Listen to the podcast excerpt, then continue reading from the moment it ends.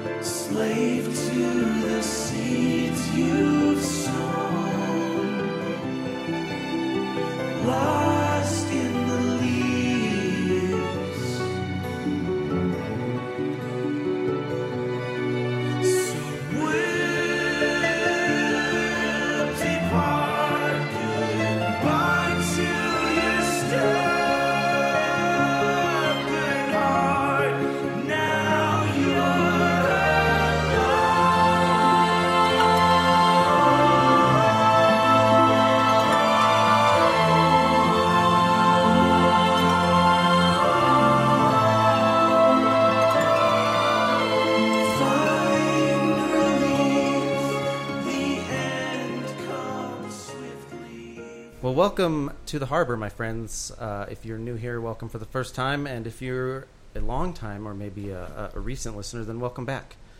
Uh, Josh and I are super excited for today's episode. We've got uh, a new a new friend of mine. I don't know how long you guys have been in contact. This is the most personal contact we've been in. Oh, so, okay, so perfect. we'll So say new friend. just We'll say new friend, Mr. Jed Yep. Jed, welcome to the to the harbor. Hey, how y'all doing? Fantastic, man. Doing great. And How are you? Uh, I'm good. I'm tired. I'm a little bit tired. Uh, I really can't complain though. Perfect. That's good. Why don't, why don't you tell our listeners who you are and, and your stuff and all of that?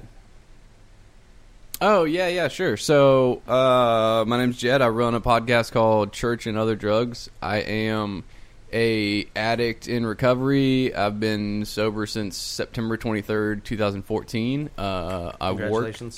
Thank you.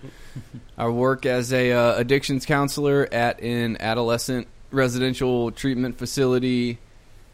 Um, yeah, I've been a Christian all my life, I would say, and yeah, I love drugs also. You know, so I'm uh, as I'm a, I'm very much a chemical hobbyist uh, for sure. So just because I'm sober, I haven't lost my uh, appreciation or, or fascination with chemicals. It's an interesting subject for me. I'm kind of a drug nerd. That is very interesting. It's a unique combo, I think. Mm-hmm. So the podcast, Church and Other Drugs.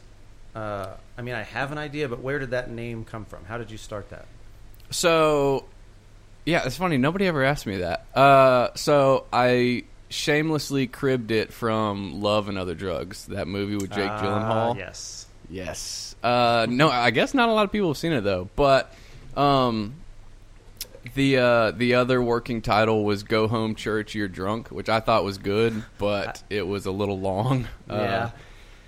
yeah, it's basically just it was it fits the perfect idea of me and my um my co-host back then.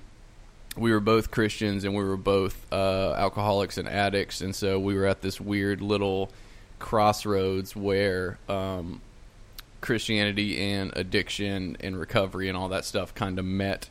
So we just decided to start our own show about it, um, and so we kind of split our time between talking about uh, like kind of fringe Christianity, theological stuff, uh, other religions, and then um, having people uh, either that are still using drugs or recovered or have family members and just kind of tell stories and um, all in a very irreverent, humorous format. But uh, yeah.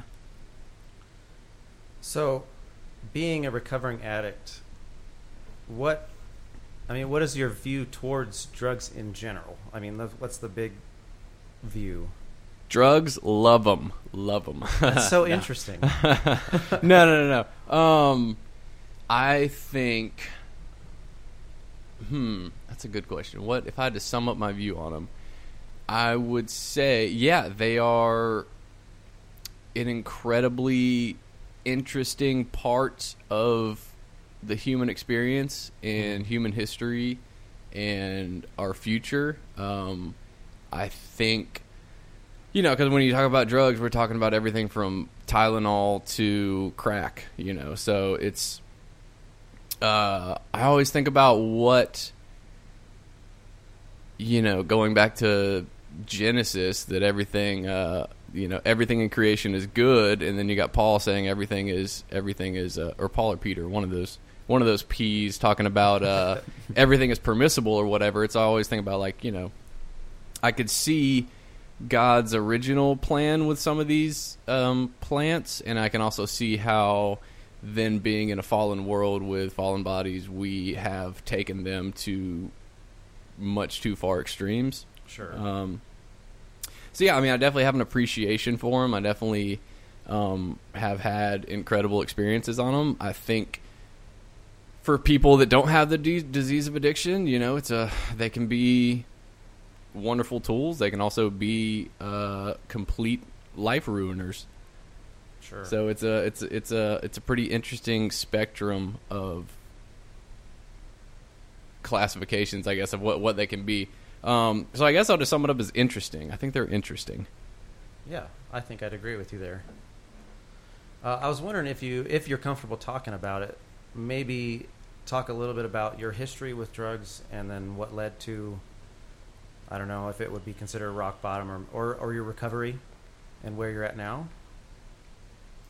So it's going to be a, a shorter answer to a short answer to a long, a very long story. Okay. Um, I started really becoming. I mean, I grew up terrified of of drugs and alcohol because that was just not what a good Christian does.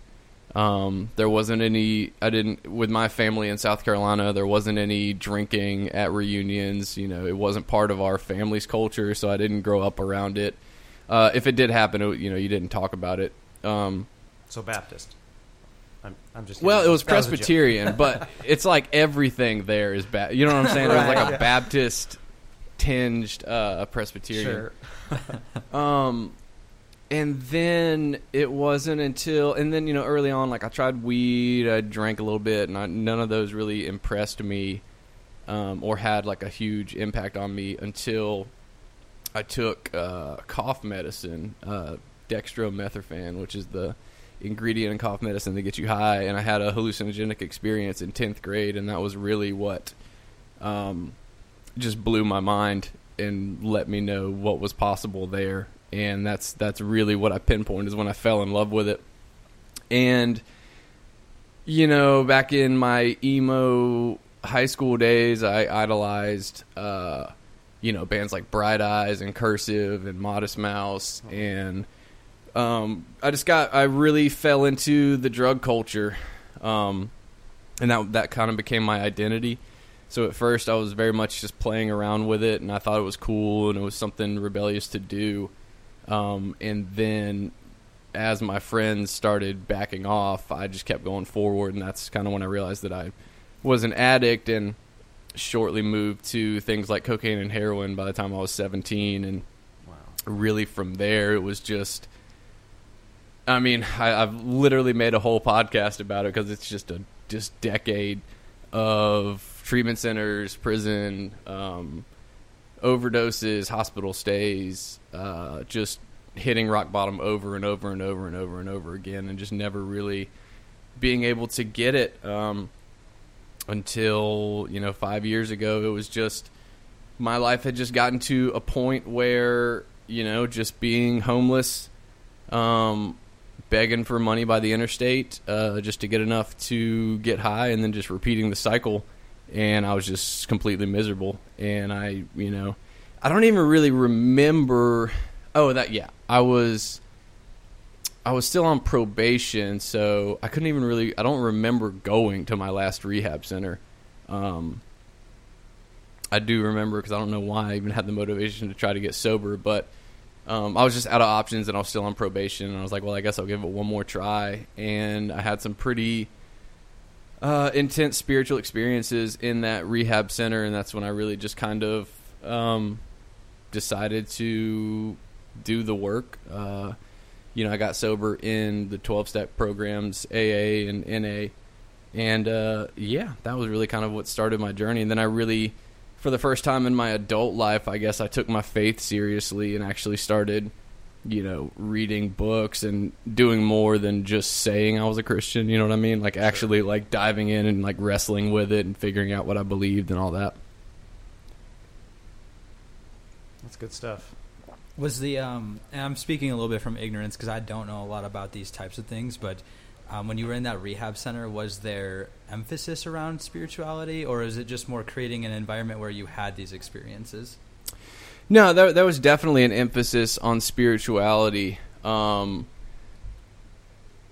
what happened was, um, I had a my then wife. You know, we're we're married now, but at the time she was my girlfriend, and she dumped me while I was in treatment, and I had this like everything was going great, like it usually does. Like I was ninety days clean, and like you know, or getting clean early on, like everything's great because everything was so terrible just ninety days ago that even just having three meals a day seems awesome. So like everything was great, and then my girlfriend dumped me, and um, I had a meltdown, and I was like seconds away from leaving the treatment center to go get high again, and I was just kind of given this, um, you know, they call it a moment of clarity where.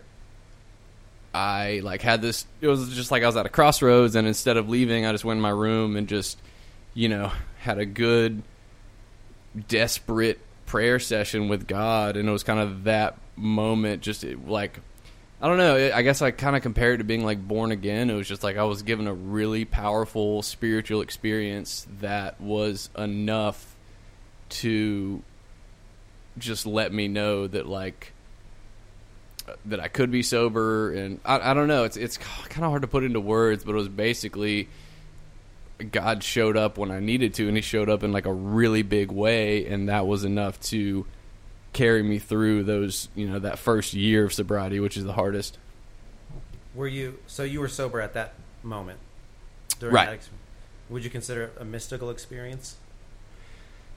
Yeah, I would say so. At, at the, if you would have, you know, of course, that's the crappy thing about time is, you know, if you would have asked me then, yeah, oh yeah, absolutely. I mean, it was, um, you know, I had like, uh, it, it seemed like back then, you know, maybe that's what the the Bible talks about when it says like that God's near the brokenhearted and all that. It seems like back then I was like I could hear and understand God's voice a lot better, but you know, yeah, I would. I mean, I had like it was weird. I had um, a vision of you know in my mind, of course, of um, my girlfriend at the time in a wedding dress, and I just heard God say she'll come back. I don't know, and I was like, okay, yeah. I mean, I kind of you know it was one of those, and of course, I'm not the type. I mean, I was like, did I say that? Like, was that me thinking that, or was it? And it was just one of those. I just knew that I knew that I knew that like no, that was that was kind of given to me. Um, yeah, and I had I got a few of those early on, um, for sure, of of just moments where I needed God to. It was it was very much like, okay, God, if if you want me to get sober, like you're gonna have to do this because I can't. Um, and he just did. I mean, at first, very much so. Uh, it was a lot of hand holding. Wow. Do you still experience those types of mystical moments or or things like that the further down the sobriety path you get?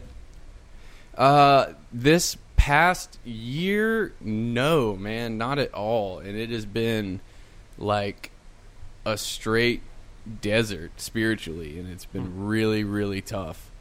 Um, yeah, that's really but what I've been wrestling with this this last year is just God's been really silent as far as mystical experiences go in my life and it's been really frustrating and really hard and it's been a lot of working on faith and I guess I mean the only real less you know the only thing I can think of is that you know it's you know the whole milk versus solid food thing. Like I guess he knew what I needed back then but now it's time to actually you know do I trust him without these um, mystical experiences? And I, I think because I have this personality that loves drugs and real visceral feelings like almost like a you know the spiritual highs and stuff it's you know that's the kind of stuff I crave from God and I and I don't think that's how he works all the time um and I'm I'm I'm assuming that's what I'm being led to be taught this season if you will Right. um yeah but no man I I wish I've been praying for him Yeah. um me you- too. Me too. Yeah, and that's I think that's I mean that kind of leads us into probably where I'm at right now, spiritually speaking, is uh, definitely seeking. You know, and I've been I, I listen to a lot of Ram Dass, um, Alan Watts. Uh, what's the uh, the other guy? Darn it! Shoot, I hate when I draw a blank.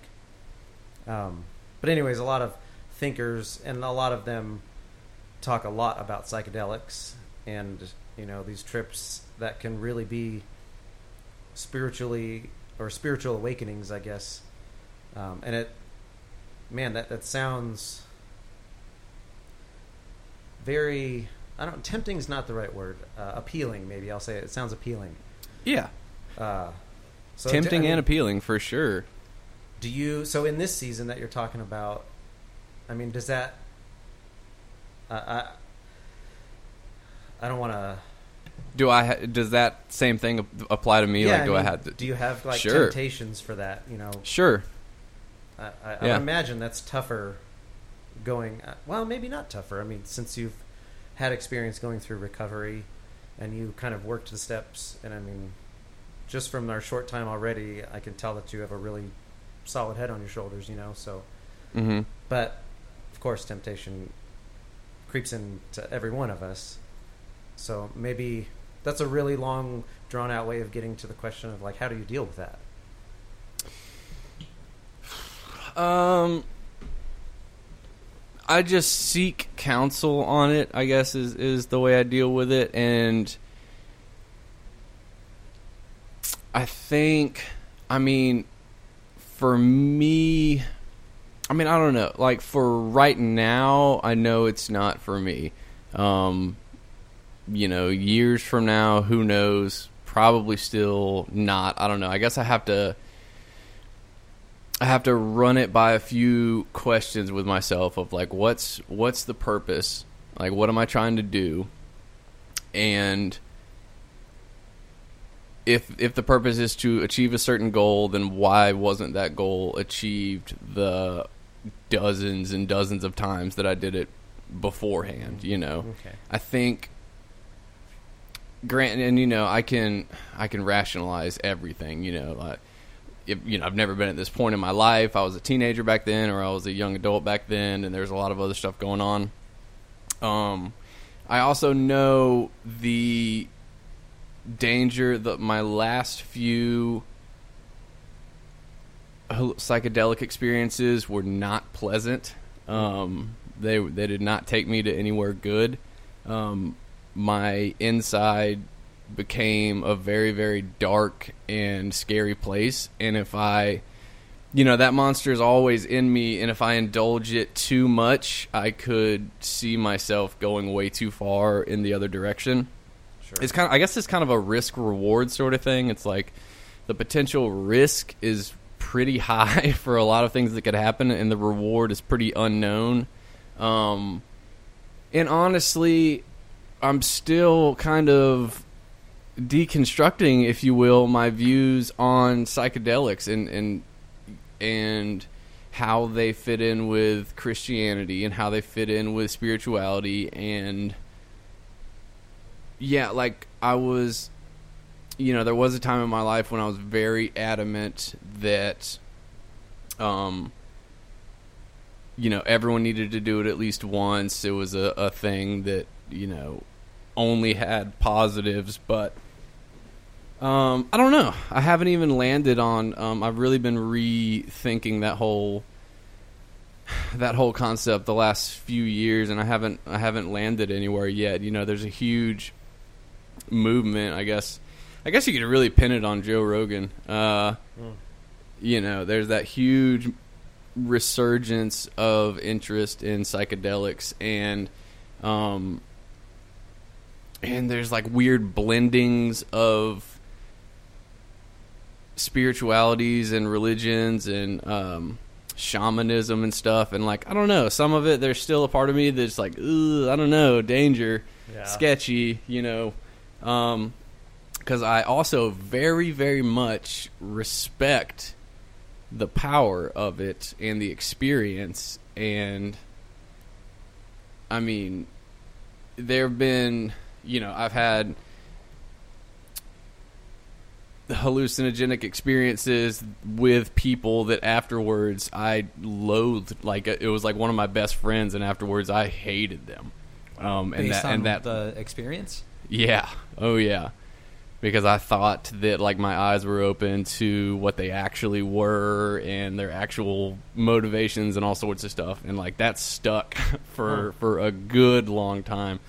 So it's like you know, what if I you know, what if I do this and decide, you know, make some rash decision based on this experience that might not really be as real as I think it is? That makes sense. That's funny. So are are you completely? You've never done any hallucinogen whatsoever, psych, uh, any psychedelics? No, my experience is limited to alcohol and weed, which I still enjoy both of. Although I just battled a, a case of gout in my left foot, and that was brought on by drinking too much. Oh no! and that's that's pretty excruciatingly painful. I don't recommend it. Well, and weed nowadays is pretty pretty psychedelic. I would say it ain't the grass of yesterday. Sure, you yeah, know what I that's a- mean? it's yeah. it's some potent stuff. Um. So what's your what's your interest in it? Uh, well, like you brought up Joe Rogan, I watch or listen to a lot of Joe Rogan experience, and uh, lately, the thing that has like piqued my interest more than, I mean, I've always thought like, oh, psilocybin sounds cool, or you know, LSD, or maybe not even LSD as much as mushrooms, just because you know I'm maybe it's just coming from that Christian background, you know, like, oh, well, that's natural, it grows, so it can't be bad, right? Because it, it grows on the ground. But uh, recently listening to a few episodes on DMT just has me. I mean, it really piqued my interest, and then reading more about it, and I'm I'm reading the the Spirit Molecule right now, um, which so far is really good. It's a good book. Uh, but man, like the thing that fascinates me, and, and if you have personal experiences, please feel free to correct me if I'm wrong. But it seems like nearly all of these people that have ex- had these DMT trips, when they have a breakthrough, they come back and it's almost the same for everybody. Whereas it seems like any other kind of psychedelic trip, you know, they, it's wildly different, and they have this different experience based on where they were, what they were thinking, yada yada. But man, the DMT thing, I'm just fascinated right now by it. Yeah, no, it is. It is fascinating, and like I love the. uh So the the classic the classic argument of well, yeah, it's natural. Uh, I, I will I will uh, offer that so is so is LSD, right? That's just a uh, mold. What was it on um, ergot uh, and rye? Um, and so is cocaine. So is heroin. So is alcohol. That's so fair. is so is ar- arsenic. You know. Yeah. So is, but yeah. So you know, all of our pretty basically all of our uh, all of our drugs at one point come from something natural. Uh, but yeah, you know, DMT is an interesting one. I, I had a guy on too. I guess I should have referred you to the episode. This guy, the Reverend Danny Nemu, and he is convinced that the Old Testament is just chock full of examples of uh, people using DMT. And his whole thing was like the ointment in the old temple was like had cannabis in it, and he just like went through all this that you know uh, that basically it's like all these ancient cultures have been doing it, and this the same with um, you know, you've got the people that think Christianity was founded on like a mushroom cult and all that stuff, and that um, I don't buy all that just because I've uh, I've done it and I didn't start any religions that lasted. You know what I'm saying? Like it was that that experience alone wouldn't be enough to make me uh, get crucified upside down or anything like that.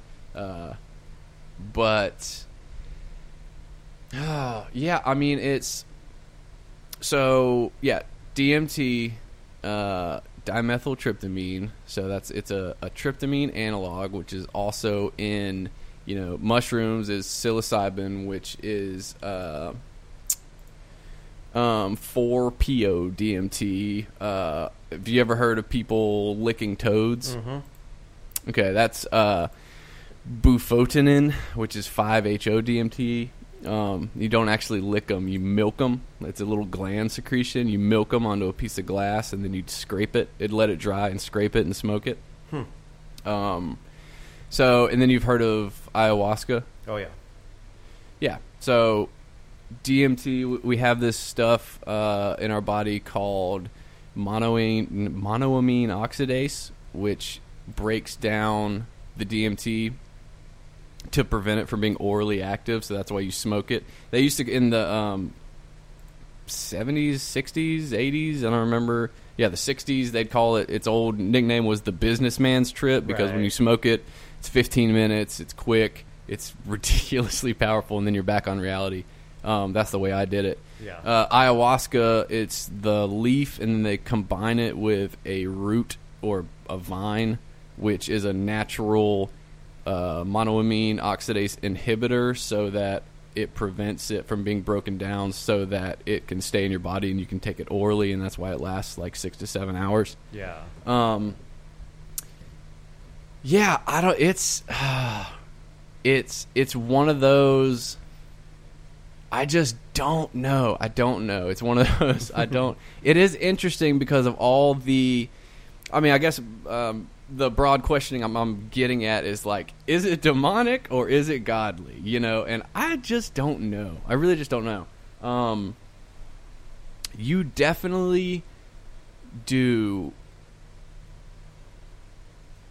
feel like you are tapping into or peeling behind some sort of curtain and seeing a veil, and um, reality is completely different. Um, so we we don't we don't know. Nobody knows. I mean, just like psychiatric medication and anything with the brain, nobody knows anything. They Yeah. don't. they really don't. It's Yeah. all just guesswork. Uh, they don't know exactly how hallucinogens work. They, you know, theorize a lot of stuff. Um, the whole DMT is released in your body when you die thing is pretty overblown as a rumor. Also, they like found some in mice brains. Um, that's you know I don't like when people use DMT to just blanket explain everything. Like that's a out of body experience. That's what people see heaven. That's why people saw angels and all that. Um, I don't know if I buy that. Um, and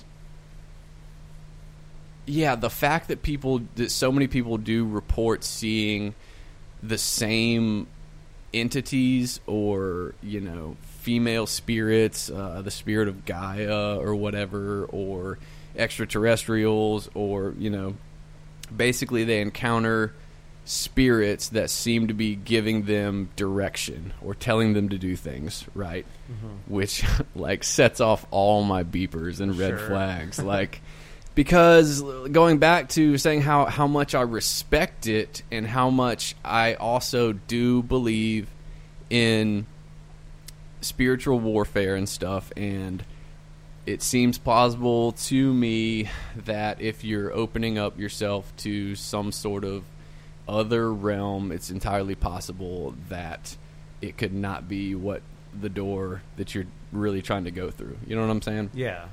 um, on the other hand, um, there are entire churches that part of their sacrament is taking mushrooms and like praying specifically to Jesus Christ.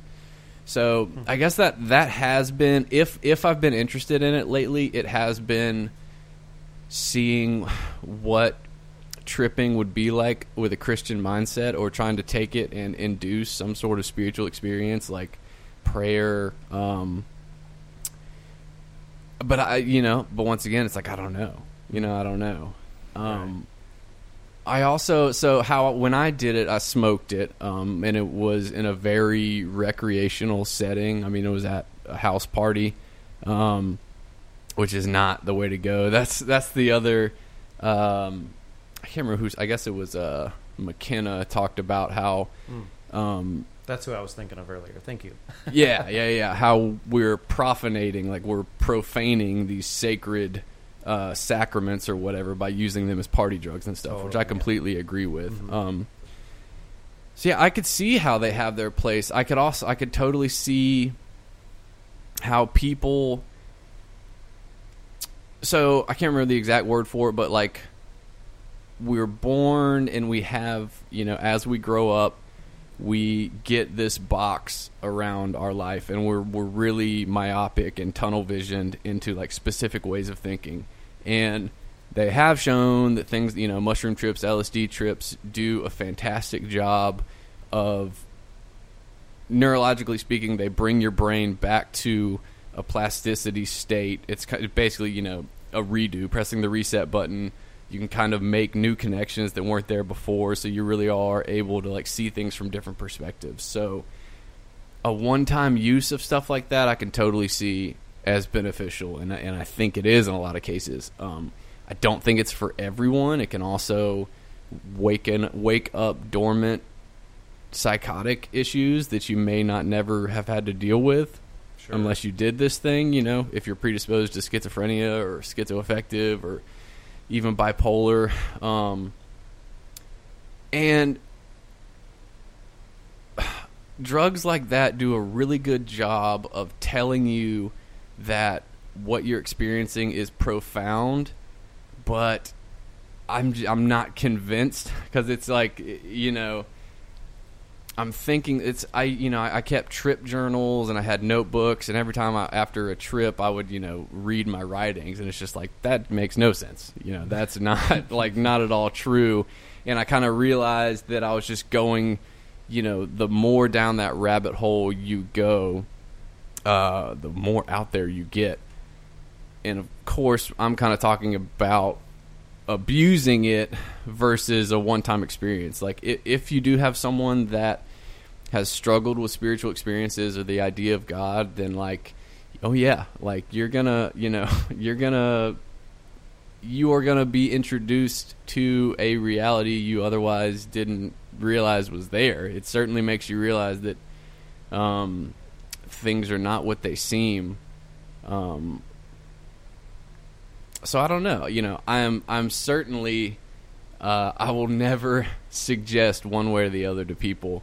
Um, you know, like you should do this, or you know, I think it's something you well, I well going back to so like, what else are your your motivations for it? Oh, that's. I'm sorry. You're asking me. uh, man, I really think it's just that. I don't know, like uh, supernatural wisdom or, or knowledge, you know. Because that's, I mean, and like a few of my questions I was going to ask you already hit on about like NDEs or um, you know, like a natural DMT release, maybe when you die, or like I've heard of, you know, um, in birth, like childbirth or something, that there can be a, a release there for the mother and the baby. Um, but yeah, I think it's just hearing experiences, you know, when people are like, yeah, it was this total opening and it was more, you know, I've heard from multiple sources, like it was realer than real and I mean, there's part of me that's just like, man, I, I'm just I gravitate to it, and I like, oh, I want to experience that. I want to know what, what's more real than right here, sitting in this chair. Does that make sense? Oh yeah, no, no, no. It, it makes it makes perfect sense. Why why why do you think skipping uh, elementary school and going to college like why not mushrooms first or uh, That's a good question. uh, I don't know, man. That's um, like, uh, do you know Pete Holmes? uh huh Um, I, so I just read his book, Comedy Sex God, which was fantastic, and he talks about his uh, first mushroom trip at an amusement park, and uh, it was very intriguing to me. And I thought, man, that sounds pretty cool. But it did, for some reason, the, the, it wasn't the same draw. It was like, oh, that's good for you. Like, I'm glad that happened in your case.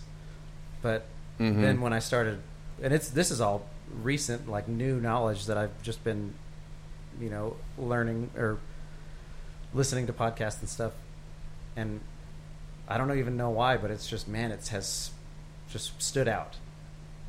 yeah. So. No I mean I can see that. And yeah I mean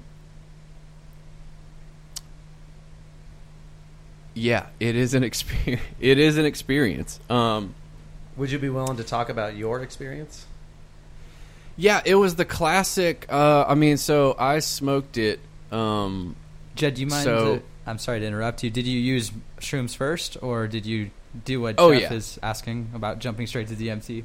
No, no. DMT, uh, DMT, I didn't come across until uh, years into my into my drug use. It wasn't exactly like readily available, um, and we ended up finding a chemistry student at a university who was making it like in the university lab. Oh wow. Uh, yeah. So I was like, okay, well, we'll try that. Um, it was really, it was God, think it, a very very ridiculous scenario. So it was, you know, um, it was like six of us just sitting in a circle, um, and the night started with like my friend i don't know why he decided to smoke it afterwards as a calming effect but like he had just uh someone had you know we weren't exactly reputable people at that point and he had just had someone try to like uh house invade his house and rob him and they Oh. like got out of it and there was like a you know uh guns going off and like so he was just like panicked. Like he that's the situation he had just left. And we're like cow. oh dude calm down. Like Right. it's cool. You you're safe now. So like here you go, you know, smoke this, and uh,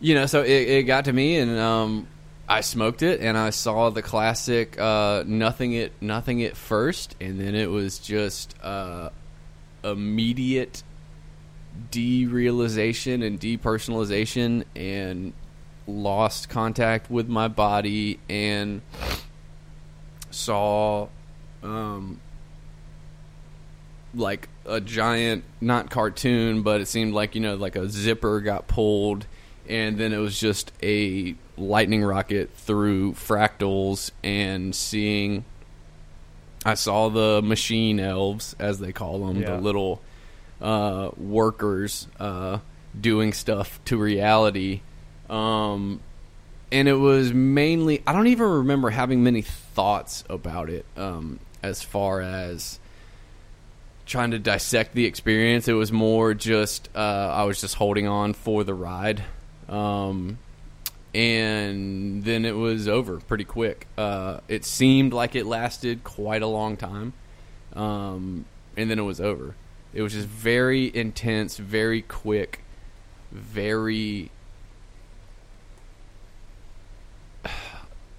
You know, trying to put words to the ineffable. I mean, it was you know, it it was completely and utterly alien, um, and yeah, not at all like like our current reality, right? Sure. Um, so not much, you know. I certainly didn't learn anything from that. I certainly didn't. Uh, I guess I guess it kind of it was more just like awestruck appreciation. Um, the things where I actually, you know, as opposed to like LSD and and mushrooms, where you'll really spend spend time going through your entire life um, and looking at everything about yourself, the things you don't like, the things you do like, um, people in your life, political systems. I mean, I spent a whole trip one time devoted to watching the uh, presidential debate one time. Uh, that was interesting. I feel like it, it Uh, takes something significant to watch a presidential debate anymore. Oh, dude, I was I was dialed in. I took notes and I Oh, was wow. like looking.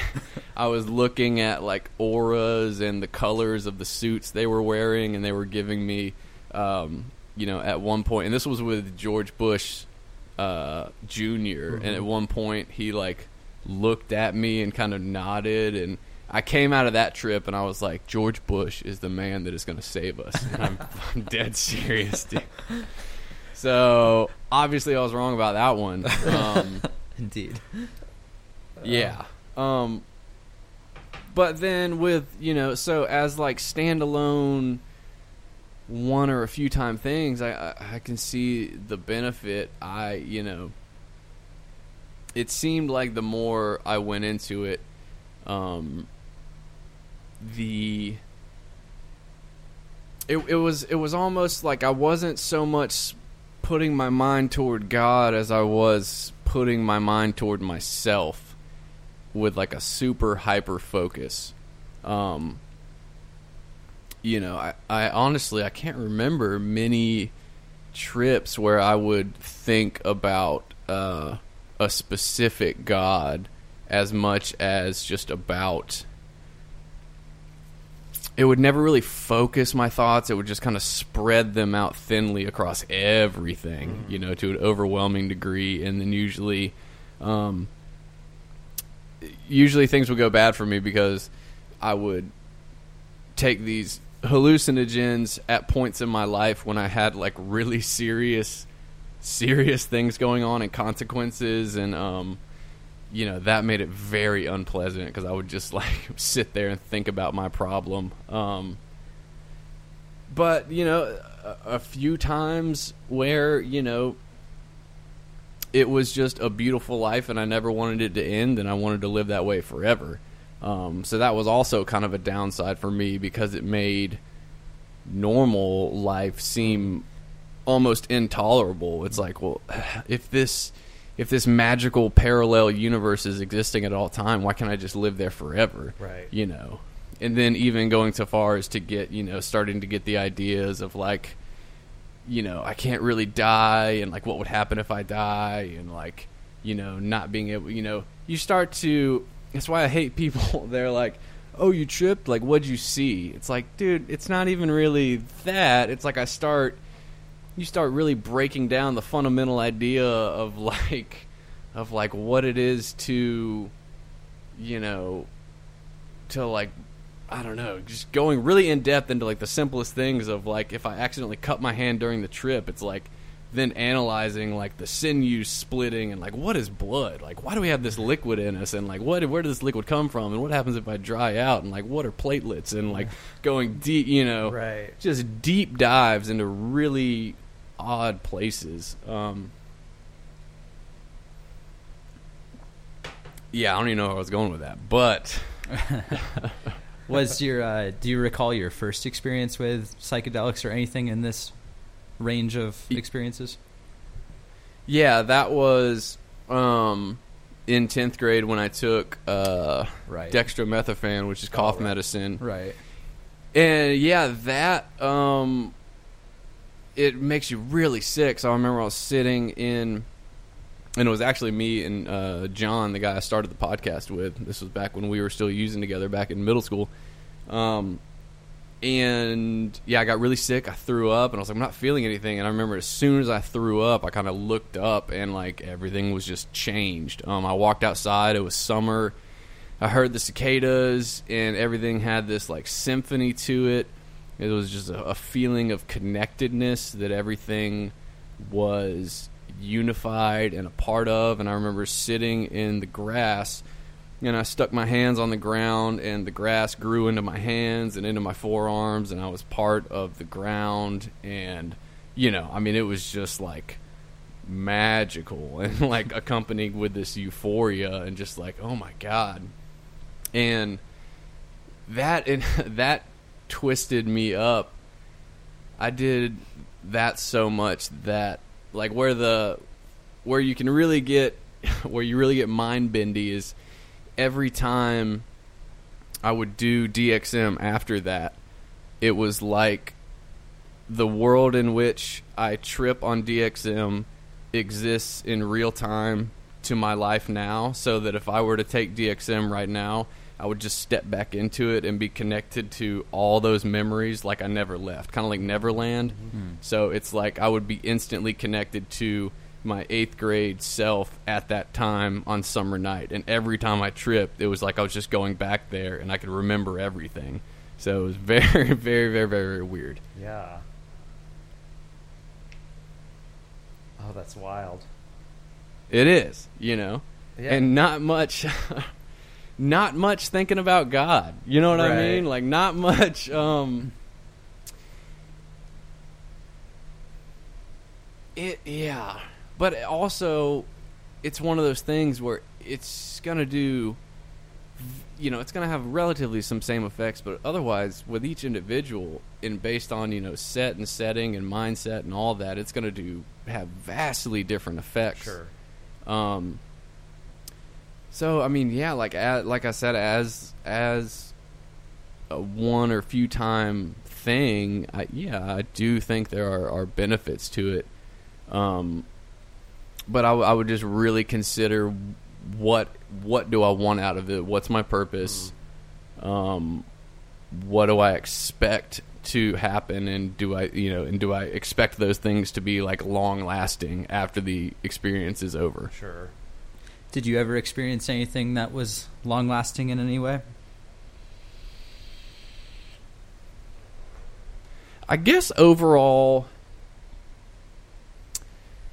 yeah, overall mindset, like I still retain a air quotes trippy mindset. Like I, I still have a, and I think it's kind of good and bad because once again, I don't know if it's, you know, I don't know if I'm crazy or you're crazy. One of those things where like I, you know, very deep thinking about things, um, especially with music. Um, you know, a good pair of headphones and nighttime and, and darkness, I can you know take my take myself to a pretty.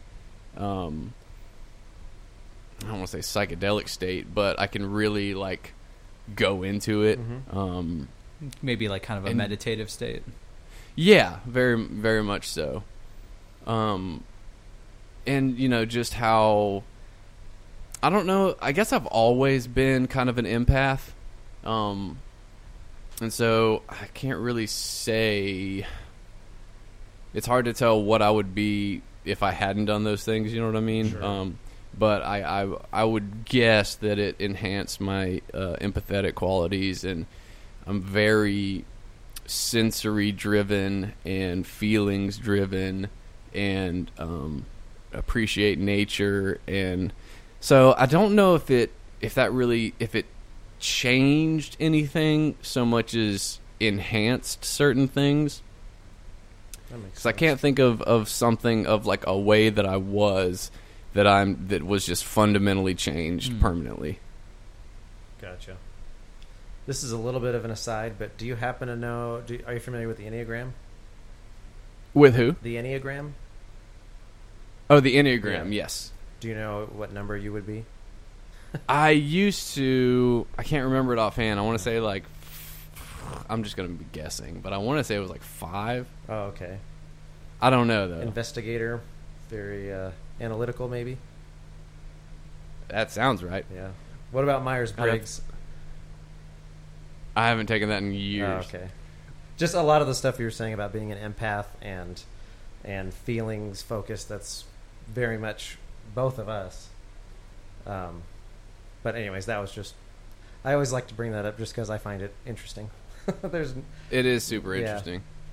um, shoot, I was going to ask. Oh, when you were talking about uh, the euphoria that you felt like with that cough medicine, it instantly sparked a memory.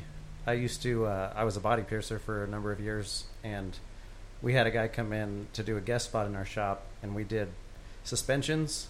So Ooh, I hung from four hooks in my back, uh, and it was about a forty-five minute suspension that I did, and like right when you said that euphoria, that all of that just flooded back into to my brain, and like the just the adrenaline, and I'm sure there was like dopamine, and just this huge chemical dump in my brain, and it wasn't psychedelic. I don't. I don't think. I mean, like you know, I didn't go anywhere else in my mind. You know what I mean? But mm-hmm. but I can see.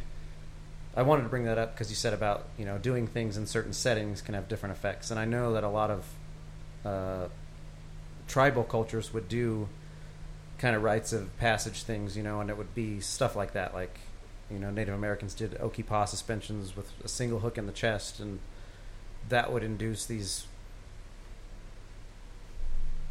I don't know, like you said. I mean, it, Altered states. yeah, altered states. There we go. That's the perfect term. And so, but yeah, it, that and that's so the setting I was in, kind of like you know when you talked about DMT being at a house party, and it was probably not the right setting, and same with being in a a studio and there's all these people and loud music. So I could see where maybe if it was more of a if you approach it from a spiritual perspective or standpoint, I can see where it would take you, or maybe you kind of I don't know. Maybe you lead it where you want to go. I don't know. I don't know what I'm saying. No, and, and and really like the the recommendation, the only official recommendation I'm going to give is prayerfully consider it and just just ask God Sure. and see what He says about it. You know, Yeah. um, and then make your decision from there. Do your, do your research. Um, set you know figure out what your goals and motivations are, and then just bring it to prayer and see. You know, it might be something for you. Right. Um, it might it might not. Um, it's not going to be the end of the world if it's not. You know, Of or if even if you even if you do do it and decide afterwards that you didn't want to, um, you know. But I, I would just, you know, think about it, pray about it. Certainly. Yeah. I wanted to Don't ask go in. Don't go in all willy nilly. Right. Yeah. Absolutely. I wanted to ask you, Jed, um, with the psychedelics specifically in the, the realm we're talking about, did how did that impact, or maybe it had no impact on your addictions that you experienced? Like, were you addicted to these specifically? or are maybe they're not even chemically addictive, and it's just the feelings that could potentially be addictive? What does that look like? Yeah, it, it, it, was it was more just like I said. It was once I realized how I could feel, I, I wanted to feel that way all the time. Right. Um, which is just not sustainable. You can't. You were not made that way. Didn't stop me from trying, but it, it, that's what it did. It, it just it really ruined real life for me because it was just like I just love this. This is what I love, and I don't want to feel any other way. And then it, I mean, it's it's almost yeah, I, I that's probably the, most succinct way I, I can say it is, is that just it made me resent normal reality. You mentioned that um, you know marijuana is kind of getting into the same space to some degree. Is there like a I don't know a specific strain you would say like this would actually be a good starting point if you want to start to feel this on a mild scale? Or is I don't know. not really? We we um I mean I know I'm so not well versed in in current weed culture. Uh I just know I guess indica is the is the uh well really I guess it would be edibles is is the uh the way to go more like seriously heady. Yeah, Um that's my jam. Yeah, I mean, we marijuana is is unique in that it's every type of drug. It fits every. It's it's got hallucinogenic. It's got um, stimulant, depressant, um, anxiolytic. Uh, I mean, it's literally it's, it's a little bit of every class of drug. So it's a very interesting chemical. It's also like, yeah, it's it's super strong. It's not this. Uh, it's not Kool Aid. It's not uh, it's not this benign thing. Yeah, like it's really powerful. Um, but yeah, I mean that's. I mean, I'd say if you've done that, that's a. You're you have more of an idea of what you'll be getting to as far as like how it kind of makes you, um, question things at a different, from a different perspective or a deeper level. Um, but yeah, it, it's it's just sometimes Im- important to to real. You know, sometimes people put a lot of, and I don't know. I, I I'm so non-committal to any to any like one specific viewpoint because I, I can I can really see all sides of it. It's like some people tend to put too much stock into the experiences they have on drugs and the, and that reality being the true one. Um, when sometimes it's just like I don't know, man. You're just high. I think Right. you know. I think I think you were just high. Um, or, you know, on the other hand, it's like ooh, or is you know, for a long time I was an advocate that you know, or or is it just you're actually more? And it sounds like such a stoner thing to say. It's like no, man. Like sober is high. Like once you get high, that's the real thing. Right. like Right. tripping is like it's like part of this secret club of of wokeness. Um, I just don't know, man. I don't know.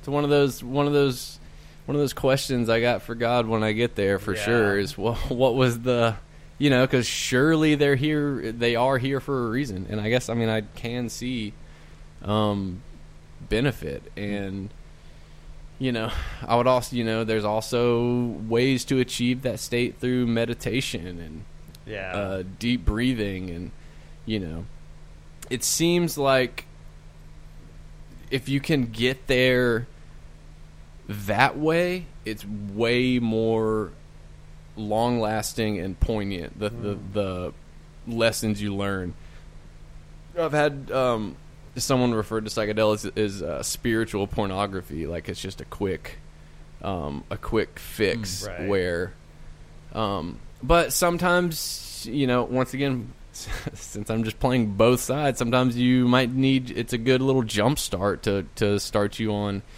I don't think it's anything to do consistently or to use as a crutch. I think it could be good for a kickstart Hmm. if you really feel that you're in some sort of rut, I guess. I think that's well said. Where are you? Still in South? or No, where are you right now? Uh, Lafayette, Louisiana. Louisiana. Okay. And is recreational or medicinal marijuana legal there yet, or no? Uh, medicinal is, but it's like not really. It's it's. I think they just finally got the crops to some of the dispensaries, but apparently it's still like really slow going. But yeah, medicinal is legal, but it's um, Louisiana is the reason it was illegal. So I think we're it's going to take a long time, or that's where that's where criminalization started. Really Mm. Yeah. interesting. Yep. It's funny because I mean, growing up, you know, I, I was born in '78, grew up in the '80s, and lived through the whole, you know, war on drugs and all of that. So that's kind of, you know, it's always been beat into my generation like drugs are bad, all drugs are bad. And then when Colorado legalized marijuana, I mean, I had experimented a little bit when I was like 15, and that was probably just that dirt weed. You know, it wasn't anything good, so to speak. But I was like, you know, I'm 41 years old now, and I can't drink much because of the stupid gout. So I was like, I'm going to try an edible, and and it was just that it's just a culture thing. Like, oh well, now that it's okay, now I can do it, and I don't know. So I mean, I think there's Yeah, still a it- little bit of that. Like, well, I can't do psychedelics because they're bad because Nancy Reagan told me so. Yeah, and that's crap.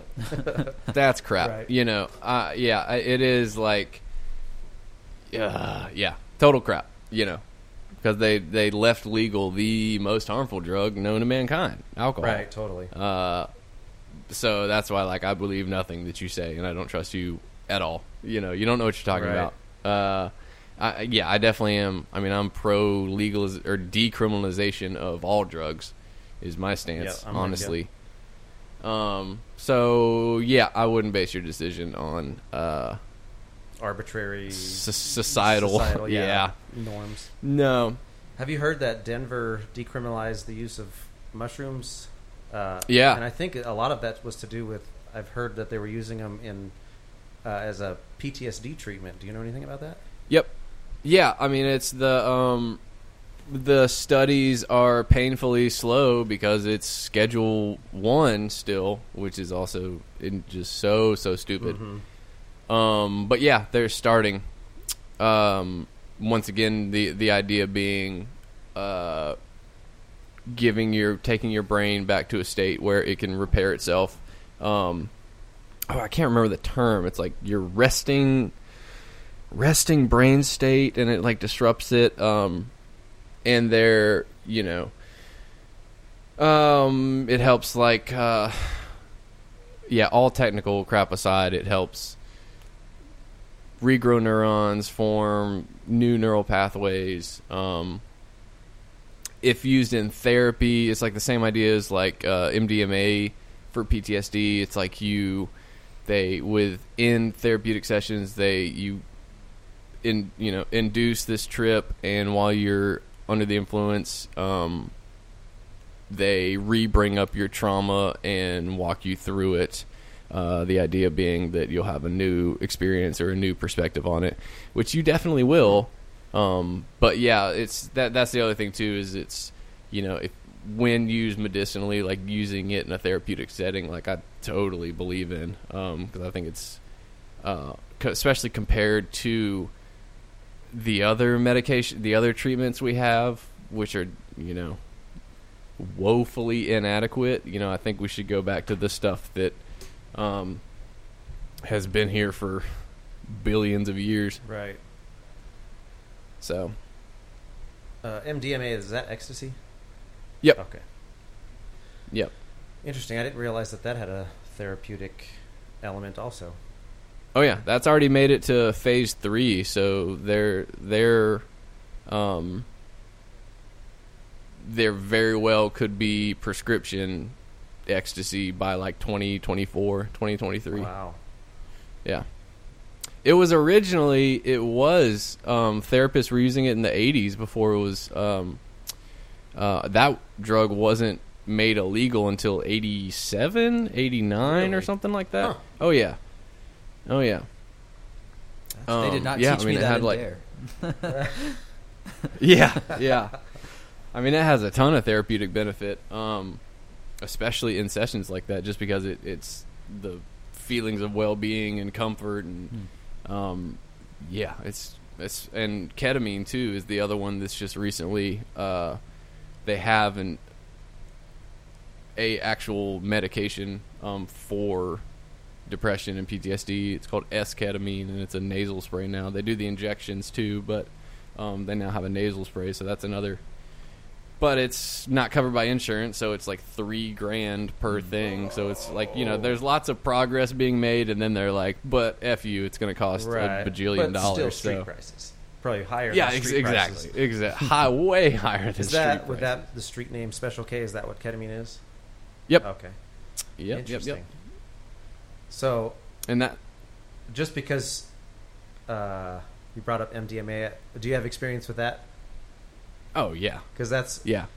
my wife and I watched a show recently, and there was a couple going through marriage counseling, and they prescribed them, or I don't know if it was prescribed or if it was whatever, but the counselor suggested that to them, and we both looked at each other like, hmm, "That sounds fun." Yeah, it it, it is. nice. It is. Um, once again, uh, yeah. I mean that one. Um, we'll we'll open up a whole nother can of worms there. Uh, but yeah, also crazy abusable. But oh, I'm sure. yeah, but I can see it in the right setting. Yeah, I can see it being incredibly beneficial. Um, we actually had someone on our show that went through the clinical trial for it for PTSD, and she had crazy good results with it. Wow, So yeah, that is really cool. That there's at least that they're exploring other options besides, you know. I mean, I. You say big pharma, but then I'm sure once it's approved, then big pharma just gets their hands in it, and then it's big pharma. So, yep, but that's exactly it. Well, man, I feel like uh, as we're wrapping up, I don't know. Do you have anything else that you wanted to talk about before we sign off? No, I think that was good, man. I enjoyed it. Yeah, I mean, I, I really appreciate you taking the time to be on the show. It's, it's, I think we got the right guy for my questions. So, thank you again. I appreciate it. Good. And everybody go listen to Jed's podcast, Church and Other Drugs, if you're interested in anything remotely related to this topic. Absolutely. Yeah, the uh, Yep. The one I just listened to with, is it John Ladd? Is that? Yep. Yeah, that was From seven ten split. Yeah, what a great episode. That was good. Man, the last like Yeah. the last like ten minutes, I he was speaking my language for sure. Oh yeah, So, yeah, yeah. I, I appreciate that. He'd so- be a good one. I can I can get y'all in touch with him if you want to talk to him. Oh man, that'd be awesome. Yeah, we That should would- yeah. definitely do that. Yeah. Cool. Well, uh, before we let you go, man, I just uh, everybody that I have on the show, I always like to sign off and let you know that uh, you are the light of the world, um, and especially in this context, and, and because of the language that you've used, that's something that Jesus told his disciples, you know, and and so I just like everybody to know and, and to live in that, you know, that I believe you are the light of the world, and so don't let that light go out, man. Appreciate you. Thanks, man. I appreciate that. Thanks, Jed. Yes, thank you again.